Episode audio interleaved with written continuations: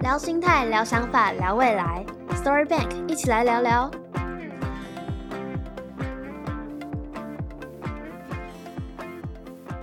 欢迎大家回来 Story Bank。继上一次跟 Sunny 的对谈，我们现在有个问题想问，就是，呃，你从美国留学回来后，你有没有觉得美国的学生跟台湾学生有蛮大的差别？差别还蛮大的。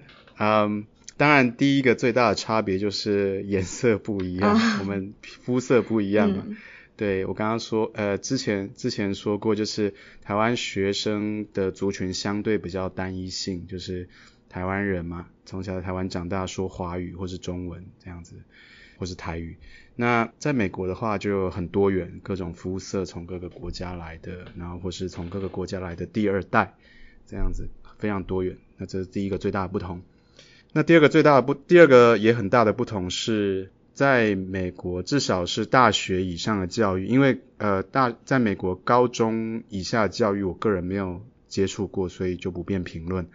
那在大学以上的教育，呃，我蛮多的大学生的朋友、硕士的朋友或是博士班的朋友，所以我就稍微有一些了解，而且我我念过在美国的私立的大学的硕士，然后以及博士班是在公立的大学，那我就稍微有一些认识跟了解。美国大学以上的这个教育，他们更重视的是你的创造力、你的个人的学习能力。嗯也就也就是说，跟台湾比较起来，不过我我我觉得或许现在台湾也不是这样啊，但是可能是跟我那个那个年代，因为我是两千年到二零零七年在台湾念念大学，或许跟台湾我在那时候念大学这段时间比起来，还比较大的一个不同就是他们更重视创造性跟自我学习能力。那我在我们那时候，呃，尤其像我在医学系，我们老师上课常常喜欢把它整理好的资讯，然后上课就刷投影片，嗯可能刷个一两，甚至有时候刷一两百张投影片这样子。那我在美国念书的时候，很多时候呢，其实他很多的学习是自己在家里就已经完成的。哦，也就是说，老师上课之前，对他会给你一个 reading list，呃，就是书单，嗯或是说文章的选呃选单，他会先告诉你，你来上这堂课之前，你要先把这些东西都看过、读过，然后来上课到底是干嘛呢？老师会可能用问答的方式，或是用小组讨论的方式，让你去运用你自己在课堂之前就读过的那些东西，把那些知识、那些专有名词，你把它自己实际讲出来。嗯在讨论的时候，或是在老师跟你 Q&A 的时候，你把它实际讲出来，实际去应用出来，这样子。然后当你去实际应用一个东西的时候，你就加深了你的印象。当然，就是大家都是很嫩嘛，第一次学某个东西或某个学门，所以你在运用的时候，或是在讲出来的时候，你可能是运用错误，或是观念错误。然后，但是呃，老师可能会纠正，或是其他同学有人发现到你有错误，大家会互相纠正。在那个一来一往的过程之间，你对这个学门的知识，或是对这一门课、这一堂课要学的东西，你就更熟悉了。这样子，所以有很多的这个学习方式是在家里就先读过、看过、背过，然后来上课的时候你就要用、要讲，把那个呃新学到的知识，然后拿来跟同学讨论，大概是这样，有有这样的差异啦。嗯。对，那啊、呃那我觉得是非常有意思的，就是这个我我个人很有很运气很好，可以亲身经历，然后比较这两边的异同，嗯。各有好坏啦。对，所以就是再重复一下刚刚讲的两个重点，第一个就是肤色跟文化的不同，然后第二个重点是对于这个呃教育的这个这个形式上的不同，嗯这样子。那在这样的教育形式下，你有没有觉得台湾学生有缺少了什么？是可能美国学生做的很好的，然后台湾学生这方面需要再加强的。OK，这是一个好问题。但是在回答你这个问题之前，我先讲一下我们台湾学生做的很好的地方。好在美国台湾学把一个台湾学生拔出来，然后放到美国把它种下去。嗯台湾学生做的很好的地方，我观察到台湾学生通常的自我纪律比较强。哦嗯，跟其他各国学生学生，尤其是相对英语系国家的学生比起来，我们自我纪律更强一点。是会照时间读书吗？还是对，就是功课都会做，然后蛮重视成绩的。哦，然后我也不晓得为什么诶，就是台湾后来有机会去美国留学的学生，大部分都还蛮认真的，成绩都还蛮不错的。会不会是你在很好的学校里面？嗯，我我觉得这好像是一个不不一定都是很好的学校，我听到蛮多，大部分都是这样子的。嗯，对，台湾学生就还蛮不会不重视成绩啦，呃，会有一定的纪律，有一定的要求，这样子，该背书，该考试。该写功课，至少会会做出一定的成绩这样子，对，然后不会把它放水流这样子，对。那西方学生有时候有时候就相对了，当然用西方一个字来把其他非台湾学生囊挂起来，其实也太太粗糙了，太广泛了。那呃，但是有的确有一些就是西方学生的确是比较 rough 一点，就是比较呃。反正功课不是我最重要的事情嘛，我我可能就是有其他的呃呃想更想做的事情，不是那么重视功课这样子，所以所以这个是我们台湾学生的优势。好，然后但这些东西都是有特例啦，当然有的人不会符合这个例子嘛，当然我讲的是一个 general 的一个一个观察这样子。好，那再来正式回答你的问题，就是我观察到台湾学生可能跟相对西方学生，这个很大的一个一个一个一个 category 比较起来，台湾学生相对比较害怕失败。第一个，害怕失败。比方说，当大家都在很踊跃的讨论，然后丢出自己的意见跟想法的时候，台湾的学生比较害怕自己的想法是错的想法，哦，然后就不敢讲。对，那比较害怕失败，不晓得是不是跟台湾这个从小到大这个考试的这个文化有关系，这我不确定啦。所以我们我觉得我们比较害怕失败。然后第二个呢，就是创意度相对低一些。我想我觉得这个跟第一个也有一点连接，因为当你呃一直走在一个很确定的你的发言，或是你的作业，或是你的文章，你写的东西，教出去的东西都是相对是比较。走在一个确定的道路上的话，那不敢去尝试外面比较新型的方式，或是比较不确定的方式，其实你的创意度可能会比较低一些。嗯，对，对，对，我觉得这个跟第一点可能也有连结，这样子。那第三点可能太注重成绩了吧？对，对我不能用一句话说台湾学生会参加课外活动，或台湾学生不会参加课外活动来一竿子打翻打翻一群人嘛。但是 in general 来讲，就是台湾刚过去的学生会把比较多的精力相对放在就是成绩的争取上面，这也不见得是坏事啦。当然有好就会有坏嘛。把很多的精力精神放在比较单一的面向的时候，你就会失去一些其他的比较多元的面向嘛。嗯，这个我觉得不一定是坏事啦。对，但是如果你刚刚问我说，就是有有什么是我们做的？可能没有西方学生好的话，我觉得，呃，在当成一个缺点来讲的话，或许这个可以可以可以当成一个，呃，我们还可以再增加、再再再增加的一个，应该说可以再 improve 的一个点，这样子，对，就是可能过于重视成绩，对。好，那你从美国读书回来之后，你有没有什么话想要对台湾的学生说？台湾的现在的大学生说吗？对啊，一些忠告或是建议鼓励。嗯，第一个，我想一下要怎么总结。OK，我最想讲的第一点就是不要自我设限，然后不要觉得人家都比我们强，人家都比我们好。我觉得我们台湾学生是有很多的优点的，包括我刚刚有讲的嘛，这个自律性强，然后对一件事情如果重视了，就会比较认真去做这样子，然后不会乱找理由这样子。对，相对啦，跟一些某些西方学生比起来，我觉得这是一个很强大的优势啦。那当然不止这些优势，我觉得很多时候不要都觉得外国的月亮比较圆，真的，其实外国月亮不一定有比较圆。台湾学生有的真的是相当优秀的，非常非常优秀的。对，所以不要不要自妄自自甘，妄自菲薄。Thank you。所以第一个不要妄自菲薄。第二个就是勇敢的去梦想，嗯，勇敢的去梦想。我觉得蛮多我看到台湾学生都有我们刚刚说到的那个优点，就是比较有纪律性，做事很认真。但是在目标的设定跟这个梦想的这个设定上面，我觉得通常有点比较胆小跟自我设限了一点。嗯，我我觉得可以 dream big，dream bigger，梦想再放大一点。当然有时候我们有现实的资制约嘛，可能资源有限啦，或是说，或是说真的是身旁都没有人支持，实在很难走下去，这种我可以理解。但是我比较常看到的是，其实很多都还没有被否定的人或是计划，那有些很有资源的，呃，或是有机会的学生，他就先自己设限了，自己把自己一开始饼都做得很小，这样子。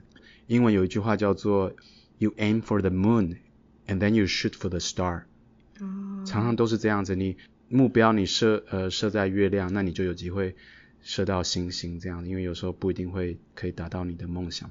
但是如果你的你的 aim 你的 target 就只有就是随便讲一个呃那边那一道门，那你最后可能拿到的就只有那个门把而已。对，了解。对，所以所以至少你还没做之前，这个梦想不要设的太小，不要自我设限。其实我们台湾女学生很多是很优秀的。第三个就是我觉得不要太害怕失败，不要太害怕失败。这个刚刚其实我们好像在优缺点那边也有稍微提到嘛，就台湾学生相对比较害怕失败。那我觉得如果真的做了一件事情失败了，你去你必须要正眼。观看你的失败，其实我人生也蛮多，呃，不管是职业或者其他的部分，其实也有些是失败的地方。你需要正眼去看这个失败，然后去承认这个失败，然后再去从失败里面汲取教训，然后稍微调整一下自己的身段。如果你的目标还是不变的话，勇往直前再做一次，但是稍微调整一下自己的身段跟角度，这样子。嗯。最重点就是不要怕失败了，对，不要一次失败，然后就就不敢再尝试。那或是说做都还没有做就已经在呃想说哎失败会怎么样，然后就连做都没做这样子，我觉得嗯这样就很可惜。了解。所以总结三点。了解。那你刚才提到就是不要呃害怕设目标。那如果今天可能蛮应该是蛮多大学生都会遇到这个问题，就是他不知道自己的目标在哪里。是。那这样的话，你会给他什么建议呢？呃。我先反过来讲我自己好了。嗯，其实我现在已经不算大学生了，但是我其实有时候我也不太确定，就是人生的目标在哪里，应该说是很具体的那个目标在哪里。我大概知道我人生大致的目标，比方说像我人生大致的目标，我就很想要服务人群，我很想要对这个人群有所贡献，但是我一直在找我的最佳的这个最佳的适当的位置。所以即即便是我已经毕业，我二零零七年从台北医学大学毕业嘛，那现在已经经过十三年，二零二零年了。即便到现在，我都还在追寻。所以大学生不是很能确定自己未来要做什么，或是想要往哪个方向去努力，这是很正常。然后很，如果跟我比较起来，所以我觉得这是很正常，很，you know，yeah，very normal。所以第一个不用慌张，然后第二个就是。我我觉得要有一个概念哦，这是我今天早上刚好去教会这个牧师跟我跟我们讲的这个这个一个概念。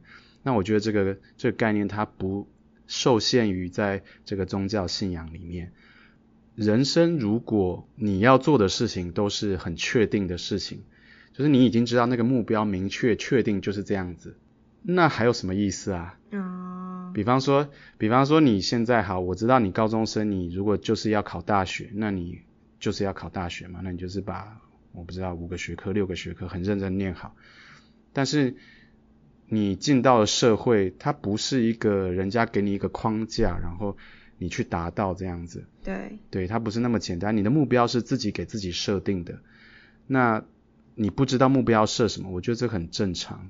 那这个里面有很多的不确定性。如果你要确定性的话，那你就一直留在学校就好了呀，永远不要毕业。我们永远会丢给你说这个学期要上什么课，然后你要拿你要拿多少分这样。但是这样人生就很没有意思啊。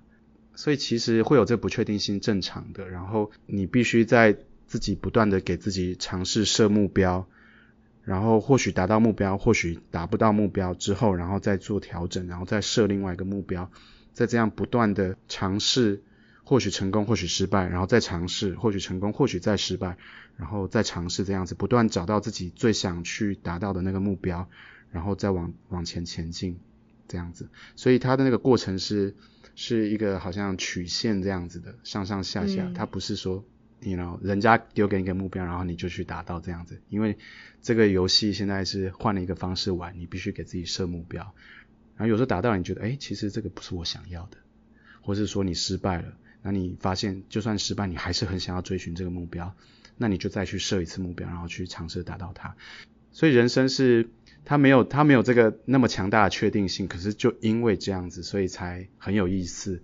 那也就是因为这样子，当你达到了自己你设定的那个目标的时候，你才觉得真的很有成就感，很好像有那种人生理想付诸实践的那种成就感这样子。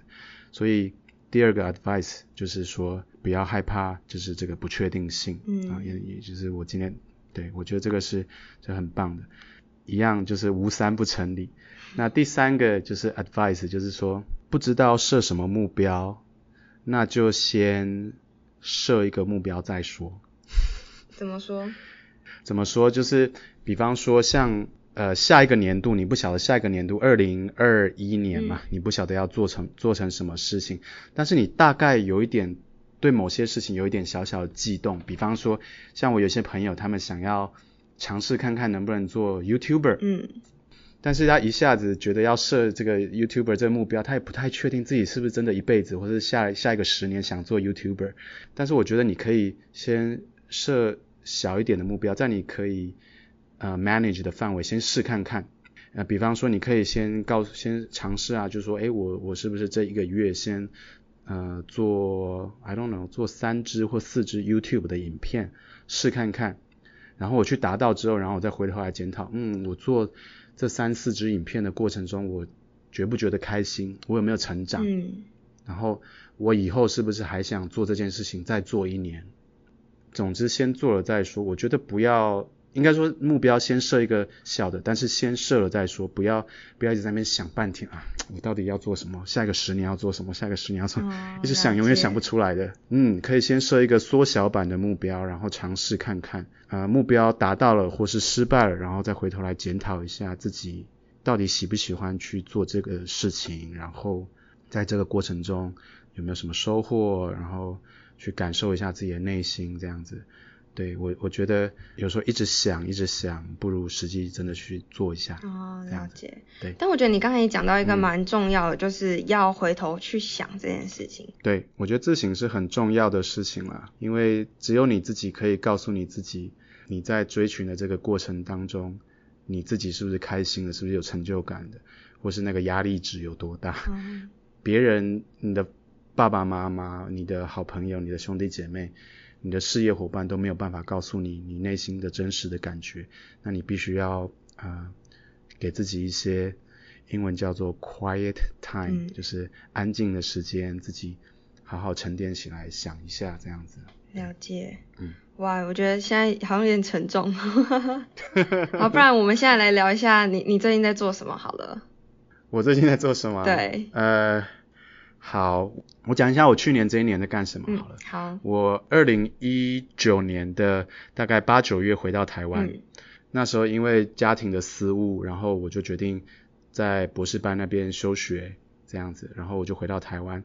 那回到台湾之后呢，我第一件事情是，因为我刚刚呃好像是上一集吧，还是刚刚我有点忘了，有提到说就是我在哈佛大学念书的时候，我开始对这个公众事务还有政治产生兴趣。嗯所以我就啊、呃那时候一直在找这个政治性的工作这样子，因为我想说我想跳脱一下，不要都只是继续当医师，我就因缘际会变成了这个二零二零年的这个一月十一号这个某一党的不分区立委的候选人哦这样子。